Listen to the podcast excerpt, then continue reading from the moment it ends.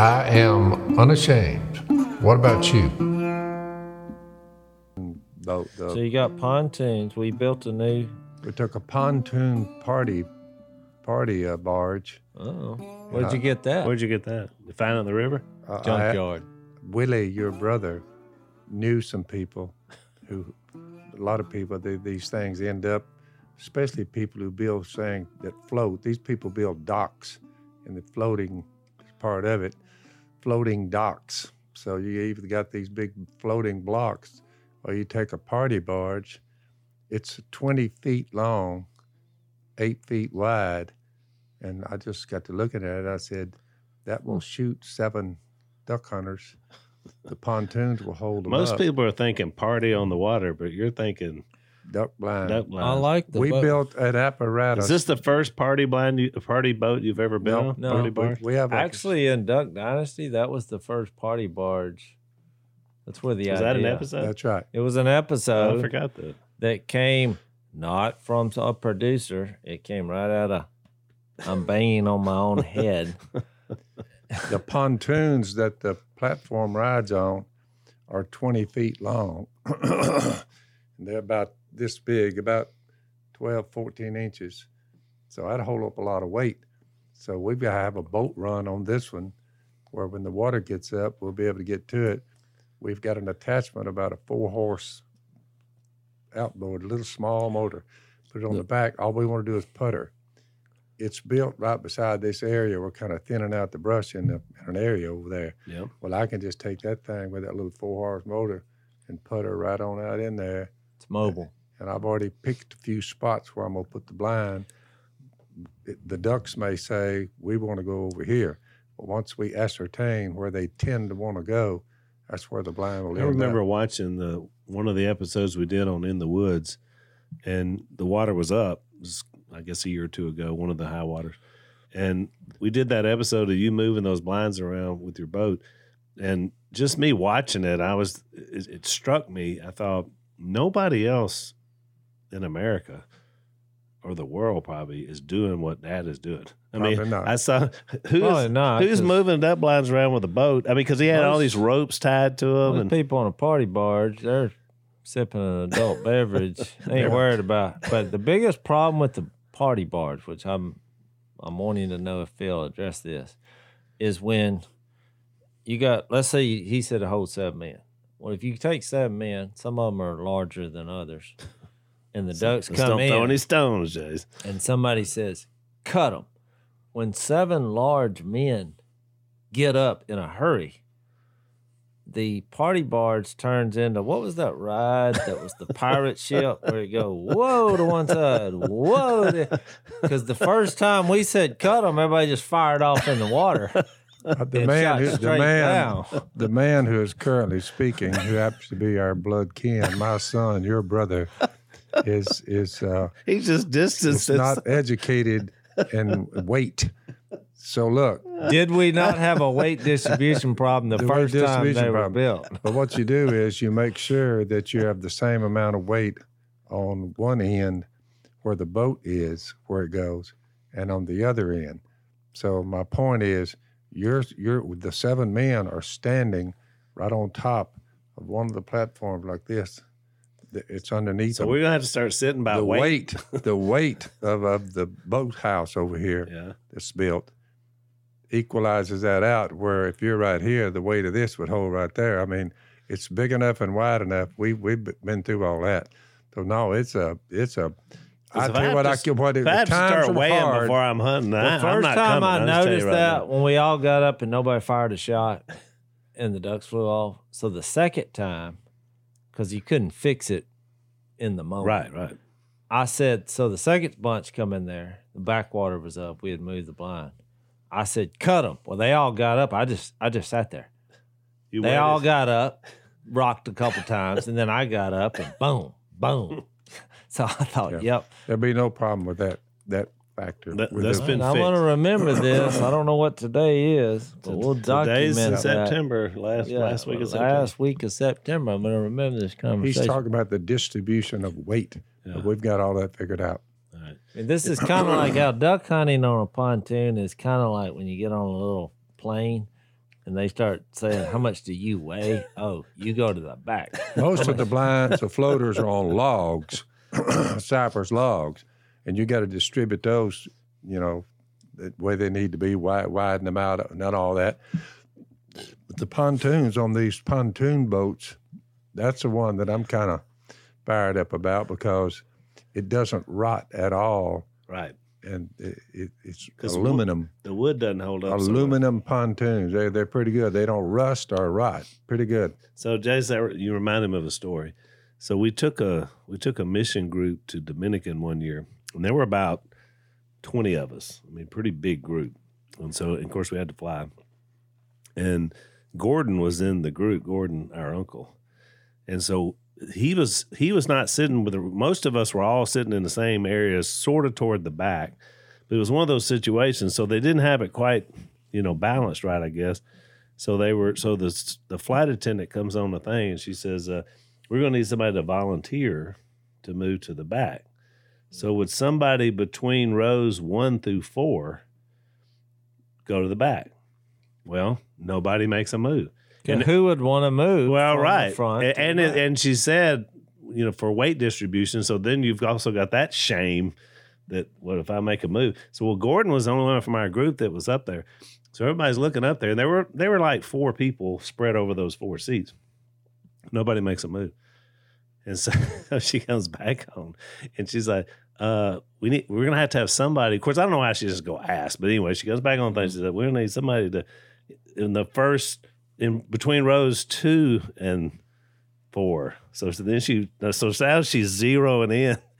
and here's Gordo sitting there on row three, and he's not making a move. Well, we're so tickled in the back because he's not. I mean, obviously she's wanting him to move, yeah. but she's trying to do it in a public way. And finally, we just started. We were like, "Uh, could the man with the fat head in row two A please come to the back?" We're like, and the whole plane is just. La- it's a small plane. Yeah. We are laughing so hard. It was one of the funniest things I've ever seen. Finally, Gordon gets up and trundles back there. I was like, "I take that thirty foot walk of shame to the back of the plane." He just couldn't get it. He couldn't get it. He called denial. uh, but It's like a look, river As many problems as I've had on the airlines, it would be hard. I usually wait for the money to come up with, you know, because they're like, we need someone to take the next flight. We will give you four hundred virtual dollars. You know, nobody's moving. No, like, what, what do you think? I said, it's going to a thousand. when it gets to a thousand, that's when people start That's moving, right. and it does. They, about five minutes later, I saw one. We actually made it on the plane. I've never seen this before.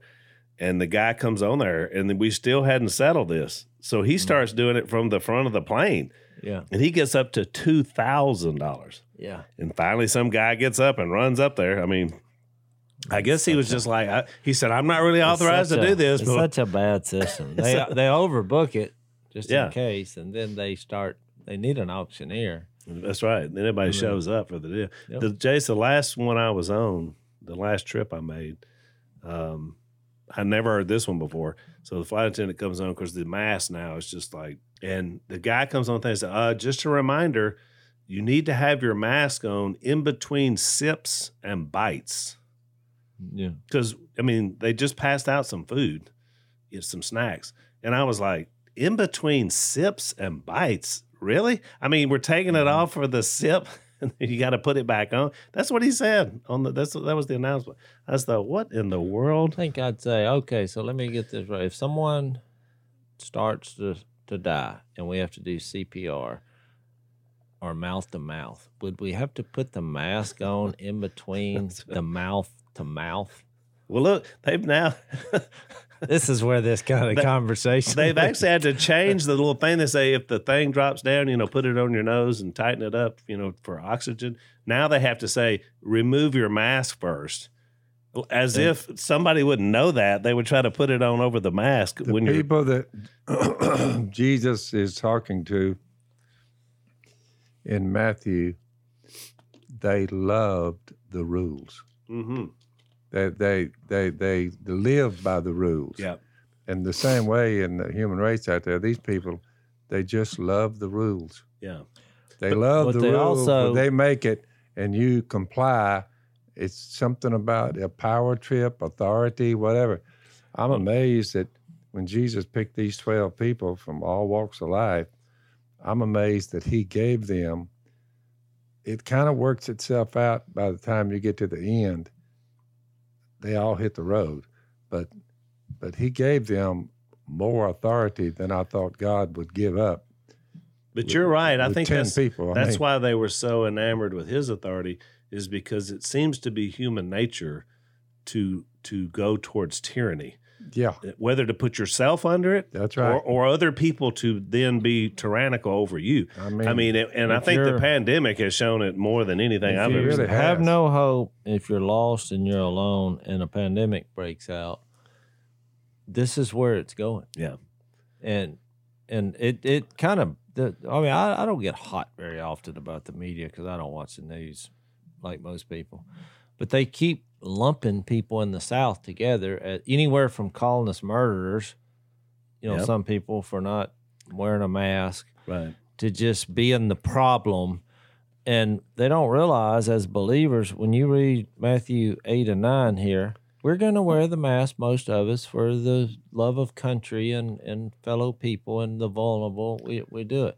But are we going to panic and go to this extreme Right. about it? No, we're not, because our faith and trust is someone who can heal this stuff in the just a flip of people his fingers. people fly on an airplane to go to the town where the football game is going to be played and they walk through a gate and i watched it last night in dallas texas and a mighty throng came together About a hundred thousand. shoulder to shoulder screaming and and whatever fluids are coming out of their mouth mask or no mask we're packed like sardines. There's 100000 of us seated here. I had to ride an airplane with strict rules. To get there. and there was about 40 on the plane. And i'm point. going to get within the range of 100000 people drinking beer I, i'm looking around saying i don't know. I think we're past the m- the, the mass stage. Well, it's like the other night when North Carolina State beat Clemson in overtime.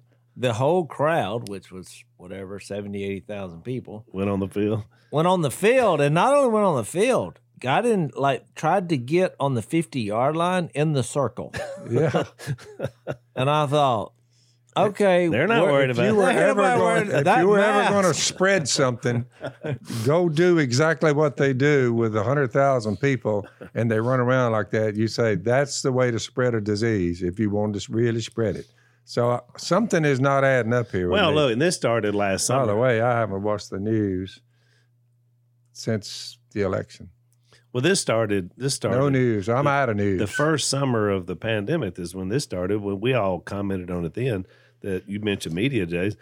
These people were hundreds of thousands of people were getting on streets and, and protesting on the BLM stuff, and everybody's like, "Oh, but this is a civil rights moment of our history. This is this is important." Uh, it was almost like, well, pandemic doesn't really matter now. So I knew then this thing was just look. It's not something to sit around and be afraid of all the time. And to Jase's point, I think that's we. I don't live my life sitting around afraid of anything. No, I mean, look, I mean, we- uh, most people have been courteous, but this is a free country, and, and I'm not gonna get bent out of shape because No. you know I went to the grocery store yesterday. They have a sign that says "Put your mask on." I put a mask on. When I went in there, ninety percent of the people did not have a mask on, Correct. and I was wearing one just because the sign said to have one. But ain't nobody following that. But I'm not gonna sit around and start looking at everybody saying, "Hey guys." you're you're threatening the li-. I, I'm just not going to do it. I mean, at this point, we get it. Well, you know, they came up. Uh, let's take a break. So you know, Dad, there's the old saying, "Crime doesn't pay." Remember the old saying, you know, crime doesn't. I've heard that. meaning that I guess you'll get caught up with. Well, actually, in some cases, c- crime does pay because people steal things from you, and one of the things they steal, believe it or not, could be your home um, by going online and stealing your home title that is kept somewhere, you know, online, and these hackers come in and they get it. And not only do they steal the value of your home, they also get the equity. and that's uh, you know for for many of us that's one of our biggest assets. So you want to make sure you find out if uh, you still own your home, and the way you're going to be able to do that is you're going to go to HomeTitleLock.com, which is uh, one of our longtime sponsors. You're going to register your address, make sure you're not already a victim. You're going to receive a complete title history of your home, which is worth a hundred bucks if you were paying for that. But just by going there, they're going to give you that for free. So it's HomeTitleLock.com. Make sure you still have your home and your equity. They came up with the term, Dad, uh, for which is unfortunate for people named Karen, but they came up with a term. They called people because there was all these people that were like, you know, either confronting people or turning them in, or mainly they were filming video. Like a guy was in Walmart, and you know he's just trying to find some paint, and so he's got a woman on each side of him, videoed him, and then they're like, "Why aren't you wearing a mask?" And he's like, "I left it in my car. I'm just trying to get some paint, and I'll be out of here in a minute. I'm sorry. I'm sorry I forgot my mask." "You- You're the reason, and they're just like, yeah, yeah, yeah, yeah, yeah, both from both sides of it. And finally, he just had enough, and he stood up and he cussed them both out. I mean, I mean, each of them. Then he stormed out of the store. But I just thought they call those people Karens. They they even now it's a name. It'll probably wind up in the you know dictionary or lexicon about people that just not only do they think they should do it, but then if you're not, they're going to try to make your life miserable. I'm going to use it to incorporate these smooth faced people that keep winding up in our duck blinds every year that I didn't invite. I don't know how that it keeps happening, but I'm No, going to come up about with that. A mandatory. You got to wear a mask in. Wear a camo mask in let's, the blind. Let's let's jump on the fear of the nation in the current conditions because they can't help but just ease that head out from under because they want to watch. That's right. So I'm like, either get some I never even those wore a mask when I was playing like I was Roy Rogers back in the you know Western. I, I didn't wear a mask. You know, if the crooks did, Yeah, they the were bank the, robbers. the bad guys. Yeah, that's bad dude to wear a mask. Well, I- somebody commented on that. Now, back in the day, if you wore a mask, you were a bank robber. Now, if you don't wear one, you're a criminal. Well, the first Or, time, you know, the first time they the yeah. first time they opened our bank back up here, I went inside and everybody had a mask on, and I was like, "Does this seem weird to everyone in here? like all these people are in the bank, including the people who work there." I said, "We're all in a bank wearing masks." I mean, at one time, this would have tripped an alarm somewhere, and the West Monroe PD would have been, you know, banging on the door. Now we're just like, nah. But You now the bank robbers, they say they send in a guy without a mask as a distraction.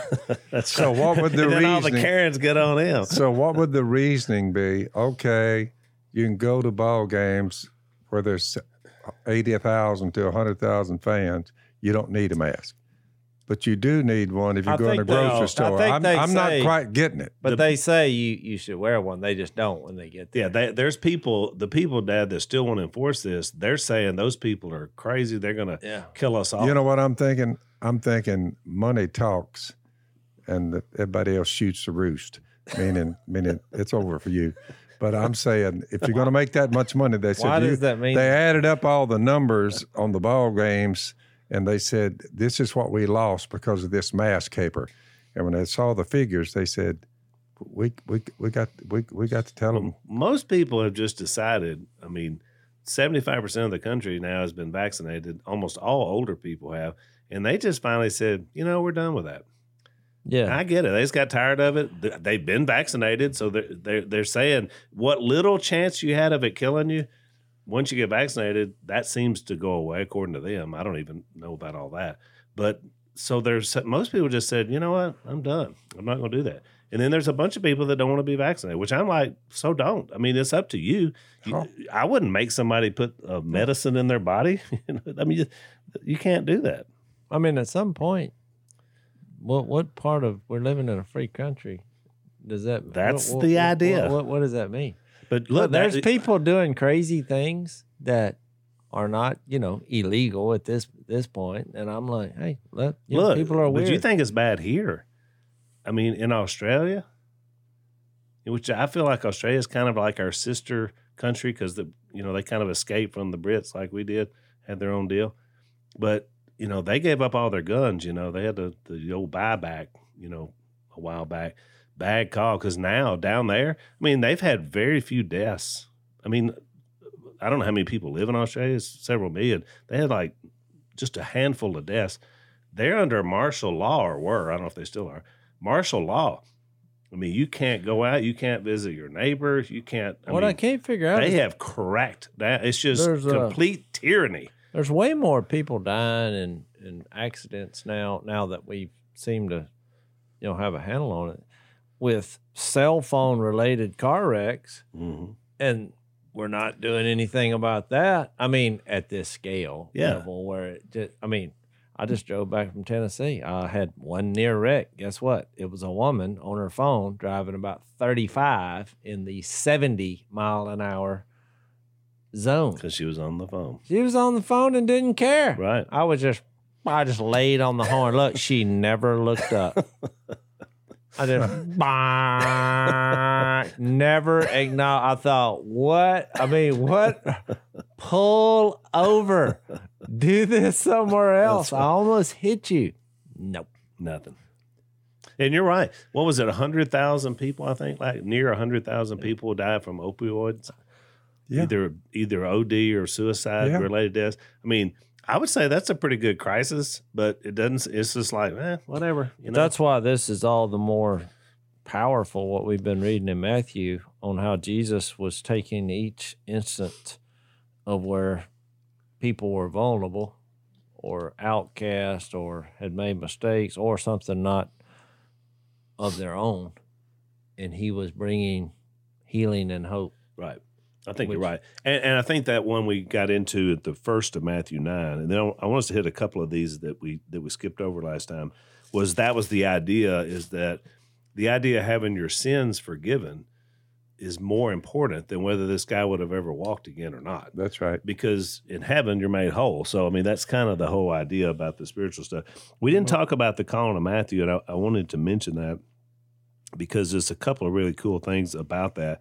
And this is one of those cases, Jase, where I thought that Dallas and the Chosen has done such a good job because they've kind of fleshed out the idea of Matthew in a way that made me mm-hmm. think about him. I've never really thought about him. So yeah we talked about this one day when i think you weren't here on, on a different podcast but it's still it's worth bringing back up again because i and i agree with you they did a they because you would have to be a kind of a weirdo to be a tax collector but it's not what you think like an IRS agent today i mean i actually know a couple that seem like decent human beings even though you know i'm watching them There's But a lot back- of people back in the day- hate the IRS. but back in the day what they were doing it was just downright corruption and extortion right. and they were hated Which, by the way, part of the new bill, uh, Biden's idea, he wants to add 80,000 more IRS agents. Oh yeah. You know so there you go. Uh, that's going to be that's going to be great for the country. So he he he calls matthew at his booth and says follow me. And then i've always thought it was amazing because he just gets up and he goes which in matthew's case i think more than even the other guys because he's already talked about the fishermen earlier you know in matthew 4 or 5 and but matthew is walking away from a lot both good and bad. I mean, you know he's excommunicated because of his, He's given up a lot of money. and he's getting up a lot of money and wealth well and what status. good is money really do if you're by yourself and maybe Yeah. that was part of it. So I, I really have kind of imagined. Again, the show's helped me this. I've kind of imagined that it was. I could see him both being relieved to be walking away. Of course, he's going to Jesus, who people They're showing a man who's uh, uh, chosen, kind of identified him as a little bit of an outcast. right, I mean, he, people hated him. right. I don't see how that couldn't be accurate. Yeah, me either. Yeah. A- And I think it would have been because think about it. He's in this day and age, not only, I mean, we don't like to pay taxes, but I mean, they were taking these people, they taxed everything. And the Romans were getting a cut, and Herod was getting a cut, and this guy's getting a cut. And so these poor people are trying to run a business just like Peter, and, they, and they've done a good job of that on the show. You're trying to fish for a living. Can you imagine we fish for a living? And it was hard enough like it was for us, but you can imagine that you had four more entities trying to get some of your fish money. Oh, I mean, you know, and yet that he was kind of the representative because he's the guy actually taking the money. we literally were But scrapping to make ends meet, and it was all predicated on the sale or or no sale of fish Yeah. that I had to catch. Right. I, I mean, thi- it I- was- it I- was I think what makes Matthew though stand out is that he then talks about he, he tried to convert some of his friends Right. because they were at a party at his house and he invited his acquaintances and I mean I think that says something about about This- his Well, Al, it Hey, was Hang on, Dan Let's take a break. So I mentioned one of the best things about living next door to your kids. One of the things that's not so great is they tend to come and borrow things and they don't bring them back. Have you ever had that happen, Dad, by family members, neighbors, more times than I wish I could count. rednecks that live up the road? so one of the my daughter, my youngest daughter, she's a runner, and so I, she saw my my Raycons, which are my earbuds, and uh, she said, "Dad, what are these?" And so those are my Raycons. I really like them. Well, next thing I know, I come back to get them. They're gone. And so now they're her Raycons. You know, she says, "Oh, I just love them." And I was like, "Yeah, but I never gave them to you." So I got me another pair uh, because they are fantastic. I told her happy birthday. Uh, these are great earbuds. They fit so wonderful. They got a built-in mic, and also you can answer your phone with one touch on them, which is really good. They're about half the price of other premium brands, but they're just as good, if not better. They offer eight hours of playtime. 32 hours of battery life, and they have a 45 day happiness guarantee. Jason, I knew you'd love that. Happiness guarantee. So you get 15% off if you go to buyraycon.com slash unashamed, B-U-Y, buyraycon, R-A-Y-C-O-N dot com slash unashamed, save 15%, and you better hide them from your kids. It was a family of six. You two were there, and Willie and Jep. A family of six. Miss Kay and I and you four, operating on a thousand a month. I thought it was pretty remarkable that we were. It, it, it ran rather smoothly, Al. Well, you know, and people have asked me that. Mom is always saying stuff. uh, Our whole my early childhood, and I was like, Mom, I never felt like I was, I didn't have exactly what I needed and wanted. I liked our lifestyle. I liked being able to fish, and we went out in the woods. We played. I mean, I mean, I don't It wasn't remember like any I of y'all ever sitting around singing the blues. no, saying, well, I don't have this, and I don't know. I just don't know if I didn't But compare it myself. taught you how to live off the land, which what I realized at an early age, we were eating way better than most people, just because most people go to fast food places and what we're eating is way better than fast food. That's right. That's right. I go catch Opelousas cat, and I mean, there's this widow lady that lives next to me, and We did Yeah. eat a lot of wild game and fish. Oh yeah, Yeah, and the That other the night, staple. I I had slipped over to Willie's pond, and but I forgot to anything to bring my fish in, which I thought maybe I won't catch any. And so I had three of the biggest crappie you've ever seen in your life on three of my fingers. And I had it in their mouth, Yeah. and I, but it looked like I had some kind of weird jewelry system going with just three fish coming out from a glove because I'm allergic to a scaled fit, the outside of them. I can eat them fine, but I can't touch it. So I have this glove on, one glove, because I had lost my glove on the way over there. So I go Michael Jackson, one glove with three fish. And I saw there's a widow lady that lives pretty close to us, which is part of uh, Willie's wife's family. And she was like, What you got there? I said, Supper. And she was like, That's just so manly. Is you know. what she said? Yeah. of course, I didn't. It didn't really register what she meant by that, you know. And then I thought, it just doesn't happen in our culture where somebody just gets up, goes and catches something, and is now going to clean it and then eat and it. eat it. Yep. And so I was like, And we did quite a bit I of that. guess, I guess it is manly. It, But I think you you make the most of everything because we were doing that. We shot some a commercial down there the other day, and when we were walking back up from the old boat dock, you know, where we do the baptism and stuff, I was telling these guys, I was telling them this was our playground when we were kids, and they're looking around. I mean, there's trees and stuff has grown up now, and I was like, this was our football field right here. If we had extras over, we'd play football and it was just a it was just a where you went down to the boat dock, but it was square and it was long. We played football there. I said, see that tree right over there? That was our backstop. That was our baseball diamond. we had made us a diamond. Of course, you hit, you know, if you pulled one too far, it went in the river. Yeah. Remember that? But you know, look, we're just. I mean, we're and then we had, and I said, there was our basketball court right over there where those mailboxes are. There used to be two trees there, and we had a basketball goal that you nailed up for us, and we played basketball. We had a complete recreational area on the front two acres of our property. That's just what we did. well, we live in a cell phone, you know, TV culture now where you just do stuff outside, or or you know, catch fish or you know, like to swim in the river. I mean, it just people gather up. You know, my other neighbor that lives right beside me uh, used to be Willie's lawyer. He called me the other day and he's like, "Look, our neighbor across the pond from us, a tree fell in their backyard, and they can't, they won't, but it's hung up on some other trees." I was like, "Look, look, you know, get a professional to get. I'm not going to lose my life over this." Yeah, that's He's like, no, no, I already got that taken care of. But once it hits the ground, you know, in order for them to sell the house, we have to get rid of that tree. But it'll be in the edge of your yard across the pond.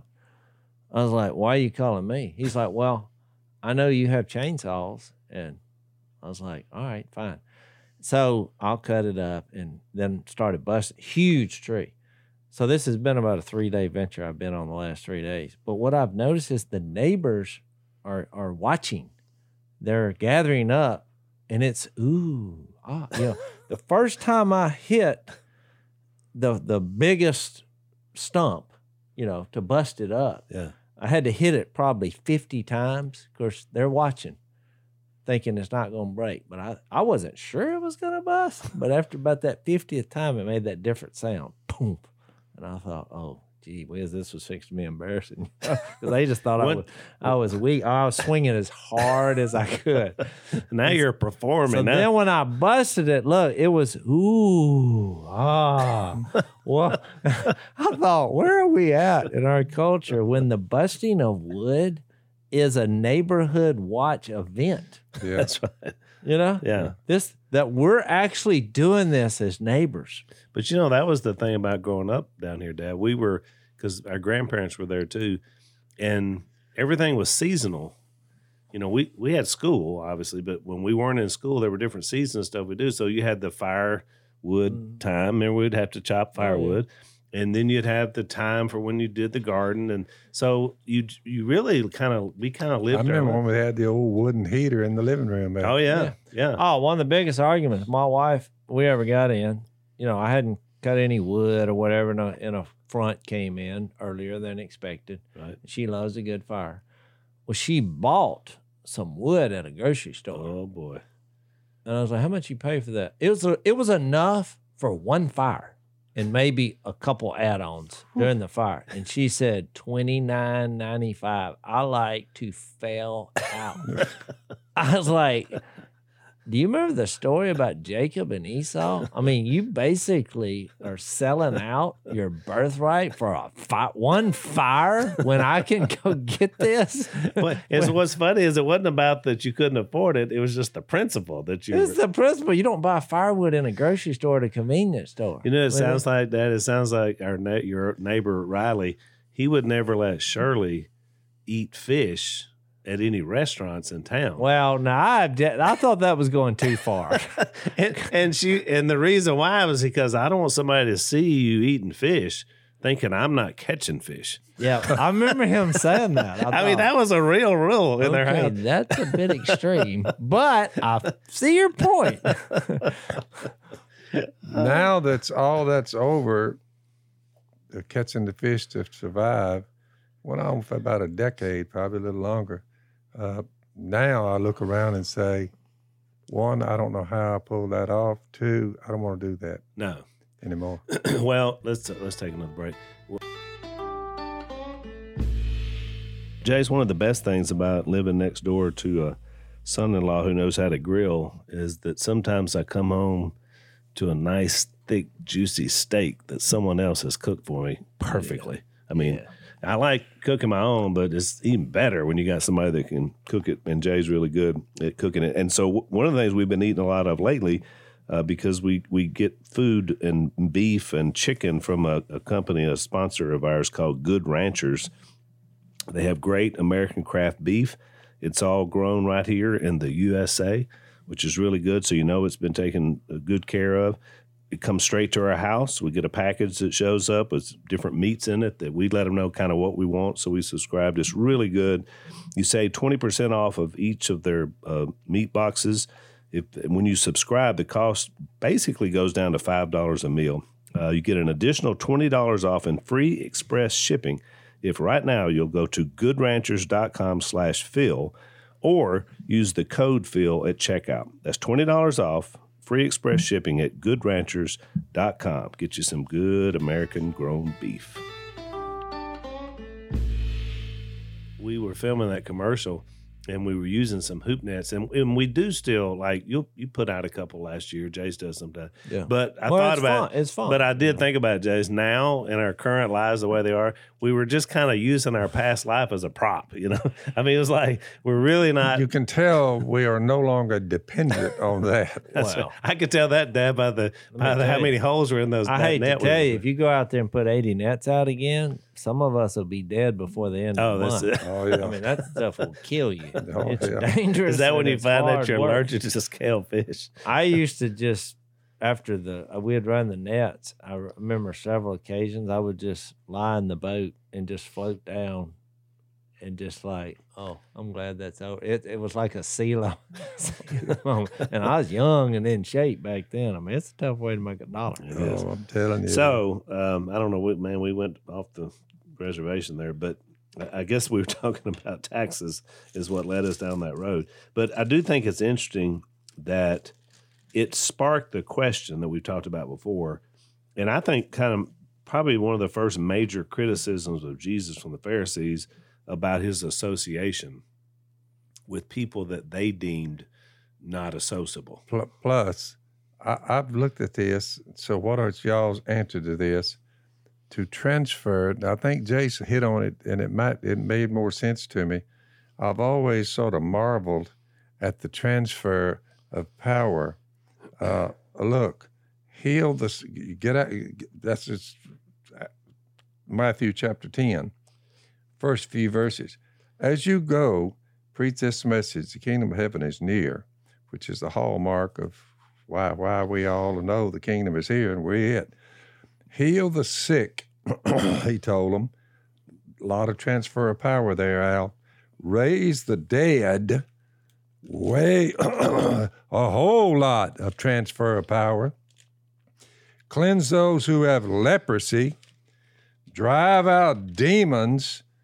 So, to Jason's point earlier in in another podcast here, when when Jesus came down and said, basically, this is going to be an exercise of what it's like with God with us. Well, to transfer that kind of power is the only explanation that He was really with us, hmm. because these are a lot of them are unschooled, ordinary men like fish, commercial fishermen, and now we're going to start raising people from the dead and healing them of leprosy like that. Mhm. Well, just think of that. I think most we underestimate how much power he gave those disciples, Right. That's exactly right. and they had a they had a rough time of it. Right. And there were some things they couldn't. I mean, do. these are the people that ran out on him when it came time for the for the crucifixion, Mhm. and you just think. But I, I'm just amazed that he would allow them with that kind of power. and and it had to have been a uh, had to have been a temporary. Um, what would you call Yeah. it? A temporary use of it because they didn't get fully empowered until day of Pentecost. But it was- Well, it was, but it- almost like a little, like a test run. It was like a phenomenon. But he says when he gets down to verse 19 of chapter 10, he kind of explains this because he says, when you, when they are, because he's like, look, some of y'all, y'all going to be handed over, you're going to be flogged, you're going to be handed over to governors. And then 19, it says, they'll arrest you. Don't worry about what to say or how to say. At that time, you'll be given what to say, for it will be. For it will not be you speaking, but the Spirit of your Father speaking through you. So he was, you know, because our our deal is the Spirit was poured out or made available. I would In- think in- they in would be Acts chap- fearful of what they just heard. Go out and Well, here's what's yeah, in Acts chapter two, you know, the Spirit was made available for for all people. There's no doubt it was poured out in a powerful way, wind and fire, and but there's also instances the Holy Spirit was working since he was hovering over the mm-hmm. waters in Genesis chapter one. I mean, he was with John the Baptist from birth. He was in various situations, and in this case, Jesus asked his disciples for help because he said he had just said the harvest is is ask the Lord of the harvest therefore to send out workers into his harvest, which I've heard many sermons people doing this modern day, but he was actually saying I need some help. Because if you notice, if you look at big picture Matthew, chapter 9 in verse 35 through 38 is almost identical to chapter 4 in verse 23 through 25. It's almost the identical paragraph. So, right before the Sermon on the Mount, if you go back to chapter 4 and verse 23, it says, Jesus went through Galilee, teaching in their synagogues, preaching the good news of the kingdom, and healing every disease and sickness among the people. So you fast forward to chapter 9 and 35. It says, Jesus went through all the towns and villages, teaching in their synagogues, preaching the good news of the kingdom, and healing every disease and sick. Well, he says the exact same thing, which that was his ministry. Mm. He taught, he proclaimed or preached the good news that the kingdom is near and what that meant, and he was doing this healing. Well, then he says, I need more workers. And it to me, it's kind of like when he was on the Sermon on the Mount, sharing what he what you know, saying what this is all about. Then he shows them what it's all about, and then the next level is they joined him in what it was all about Right. through the Yeah. Holy Spirit. Yeah. Because the first thing he tells them is, look, now don't go to Samaria or to the Gentiles. Well, we've already we've already established that he was for all people because he just had the episode with the Roman centurion. So why was he doing that? And I think he was just making a concerted effort in Galilee, like we read in Matthew four, uh, of the people that had the law and was in the middle of all this. He was like, let's make a concerted effort to see how many of them we can help. Um, let's take our last break. But it also it also could have been for the twelve, too, to understand what was going to be expected of them. Because look, they're fairly new. We're early in the game here. Yeah. They followed him. They're watching him do this stuff, and they're amazed, like everybody else, and astonished. And now all of a sudden, they turn to them. It's like you know, when the first time, Dad, the first time you um, decided to teach me how to drive, you know, you just pulled over at the Harvest Foods and got out, walked around to my side of the truck, and I'm like, "What, what are we doing here?" I'm 14. Yeah. He was like, "Time to time to give it a whirl." So from I drove home from the mill with that stick. Well, I was I'm just sitting and watching people drive. I mean, I wasn't thinking now's my time until you said, "All right, But this is Time the, to drive. This You're is at the point. same order we all go through as Christians. Look, you hear the word. At some point, you hear the word. Now, you it may get like in my case, it got my attention that you and mom came to the Lord. So I saw the transformation. I saw creation. But at some point, I heard I was introduced to Jesus. right." Well, then I, as I started studying and learn, I started reliving these types of moments where he's helping people, he's healing people, and he ultimately dies and he's buried and raped. But I literally visualized him demonstrate it through the Bible, but I pictured it in my mind as a real historical occurrence. Well, then I'm like you. We pulled over. I've given the reins to Jesus you know, which is what we talk about repentance and baptism. But then you actually work via the Holy Spirit and become like Jesus. All those verses says, I want to become like him in his death. And and I think that's that's what that's what happens. Now we focus on more the spiritual, but like I say, the I think the physical needs and the praying for other people and the having compassion on those who are down and you know, I got some people in my phone who I've met through either Make a Wish or various things that we did as a as a last wish before they die who haven't died yet. I have some of these people on my phone and I'm I'm have relationships with them. And you say, well, why are you doing that? Well, I got that from Jesus. Because these people, to me, are more heroic because they're suffering and have every reason to quit, but they continue to just, Yeah. especially those that are believers that are that are doing this. You know, right in the middle of all this, all men, uh, 1022, will hate you. I would have thought he said, look, there's going to be a percentage out there that's going to hate you. He said, all of them will hate you. Right. All will hate, hate you because of me, but he who stands firm to the end will be saved.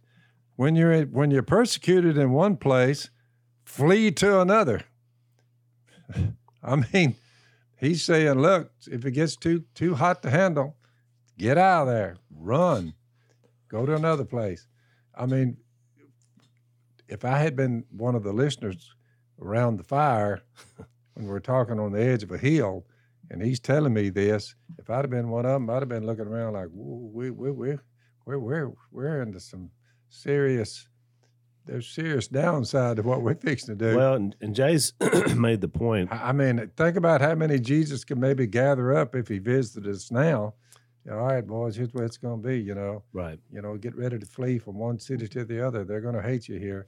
I mean, there's a there is a lot of hate. So hatred. Jase made there, the point that Jesus seems to limit them to to just Israel, and not only just Israel, but just the core of Israel. And I think that's true. And Jase one of the th- reasons why another reason why that's true is you know Matthew he takes a whole chapter going through what Jesus told him to do when he sent him out.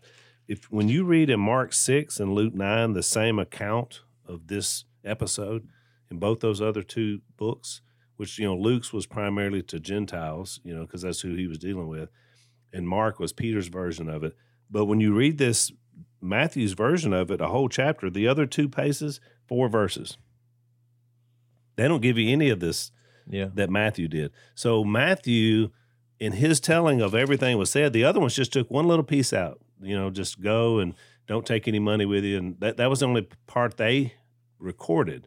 But Matthew goes through this whole speech Yeah, that he gives them, and so I, I think there had to be a reason why he felt like that was important. And we've already established his audience was definitely the core Judy, you know, Judaizers. it's specific. he said, "Go rather to the lost uh, sheep of Israel. Right. Don't go among the Gentiles of the Well, towns that's of verse five. right. But he also, I think, to get to the point of showing us how this would work, that God uses flawed people to share the glory, you know, of God, is that he lists them. He lists the disciples all in like pairs of two, because he said, "I'm gonna send you out in Two by of two. But he, so it's interesting to me to see who is paired with who, because I feel sorry for uh, Simon the Zealot He had he Judas. Gave, well, he had Judas at the end, and he's like, if you watch The Chosen, the Simon the Zealot, which I don't know, they're they're being creative there, but they have him like coming from this revolutionary right. uh, ideology, I guess, of, of like taking things by force, you know. And so here he is with you. What a pair that is, you Yeah, know? let's whip the Romans. Well, right, which Which, which, would have been, which was true. look, I, I mean, I'm not saying I, I disagree, I because I think that was going on to some degree in, in that. Yeah, I think another interesting thing is that Thomas was paired with Matthew, but his what I think maybe was his brother because they, he was a son of Alphaeus and so was James, even though he never mentions that they were brothers. But the other ones, like James and John, went together. Peter and Andrew went together. The brothers went together. Yeah. But if these guys were kin, which they maybe they weren't, maybe they both had, had a dad named Alphaeus. But I was like, that seems kind of weird that you would have these brother combos. But he didn't put them together. I think uh, though there's a principle here that we miss in modern churches is that what led to this is that verse in 37 in chapter 9 where he says the harvest is plentiful but the workers are few. And and some of these disciples they don't have that glamorous of profiles in the Bible. I mean some of them seem to have small roles. Well, that doesn't mean anything. We don't know what all they did. Even when they said a recording about Jesus, remember what John said? He said, Look, if we'd have written down everything that happened, there wouldn't be enough books in the entire world. So, and even these guys, same way. But I think the obscure thing that I said that modern churches miss a lot is really these people that are not noticed very much in the churches. they're the ones doing all the work. Right. It- and they're not making a big deal about it because they're humble and they just get it. Someone And- said 20% of churchgoers finance the entire bulk Yeah, of like ninety five percent of, of the yeah. contribu- contribution. I've Well, heard 20% are actually lower. shucking their money out. I've heard lower percentages than that. yeah. You know, but I mean that's true. But I mean doing the actual work day to day. What if you wanted to be like Jesus's ministry, which is why I brought up the two paragraphs that are similar. That was what he did. Well, if you wanted to have Jesus's ministry, you're gonna have to get out of that church building. Yeah. It- It's going. This is a lot of work. You Yeah. talking about going around. I mean, the there's a whole chapter in chapter ten of everything that we're doing, and I mean, we're actually putting ourselves in danger here, getting arrested, and trying to, you know, shake up the man here. What? What? What are you Well, I think I think the most harsh part of the passage was 32 to through 39 when Jesus basically tells them, "Look, I mean, my our message is not is going to divide families, it's going to divide oh, people." Oh, it is. I mean, that's which a- is a controversial verse. It but is, It's but really it- not. He's just saying if you put your faith and trust. we in me, see it. We've Some seen it people are not coming with us. There's going to be it. families divided over this. We've But- seen one child make it, and the grandpa and ma- grandmother didn't. The mom, dad didn't. It's just one of about ten of them. We see it all the time. But you got to remember, in their context, we we talked about this on that John nine episode when Jesus healed the blind guy, and then they pull the parents in and start grilling them, and they're like, "Ah, "We don't know what I, I mean. He was blind. We know he was blind. We don't." They they wouldn't even defend him, and they kicked them all out of the synagogue. Well, that's that's what he's talking about. These Yep. people are going to be ostracized from Judaism because they've accepted Christ, but.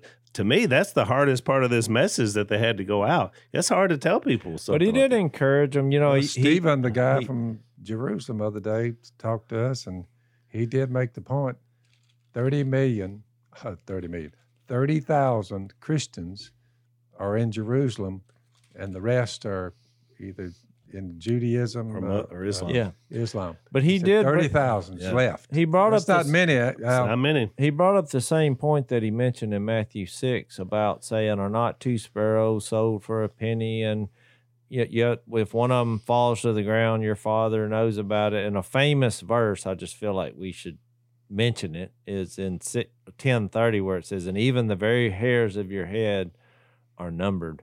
So don't be afraid; you are worth more. So he did say it's going to be dangerous. It's going to be, but he's also saying, "My Father knows how many hairs are on your head." Fast forward 2,000 years, Al, from when this was written. The Jews, pretty well, I love them. That my, I'm, my salvation's from the Jews. But let's face it, out, they dug in their heels and they're still dug in Yep.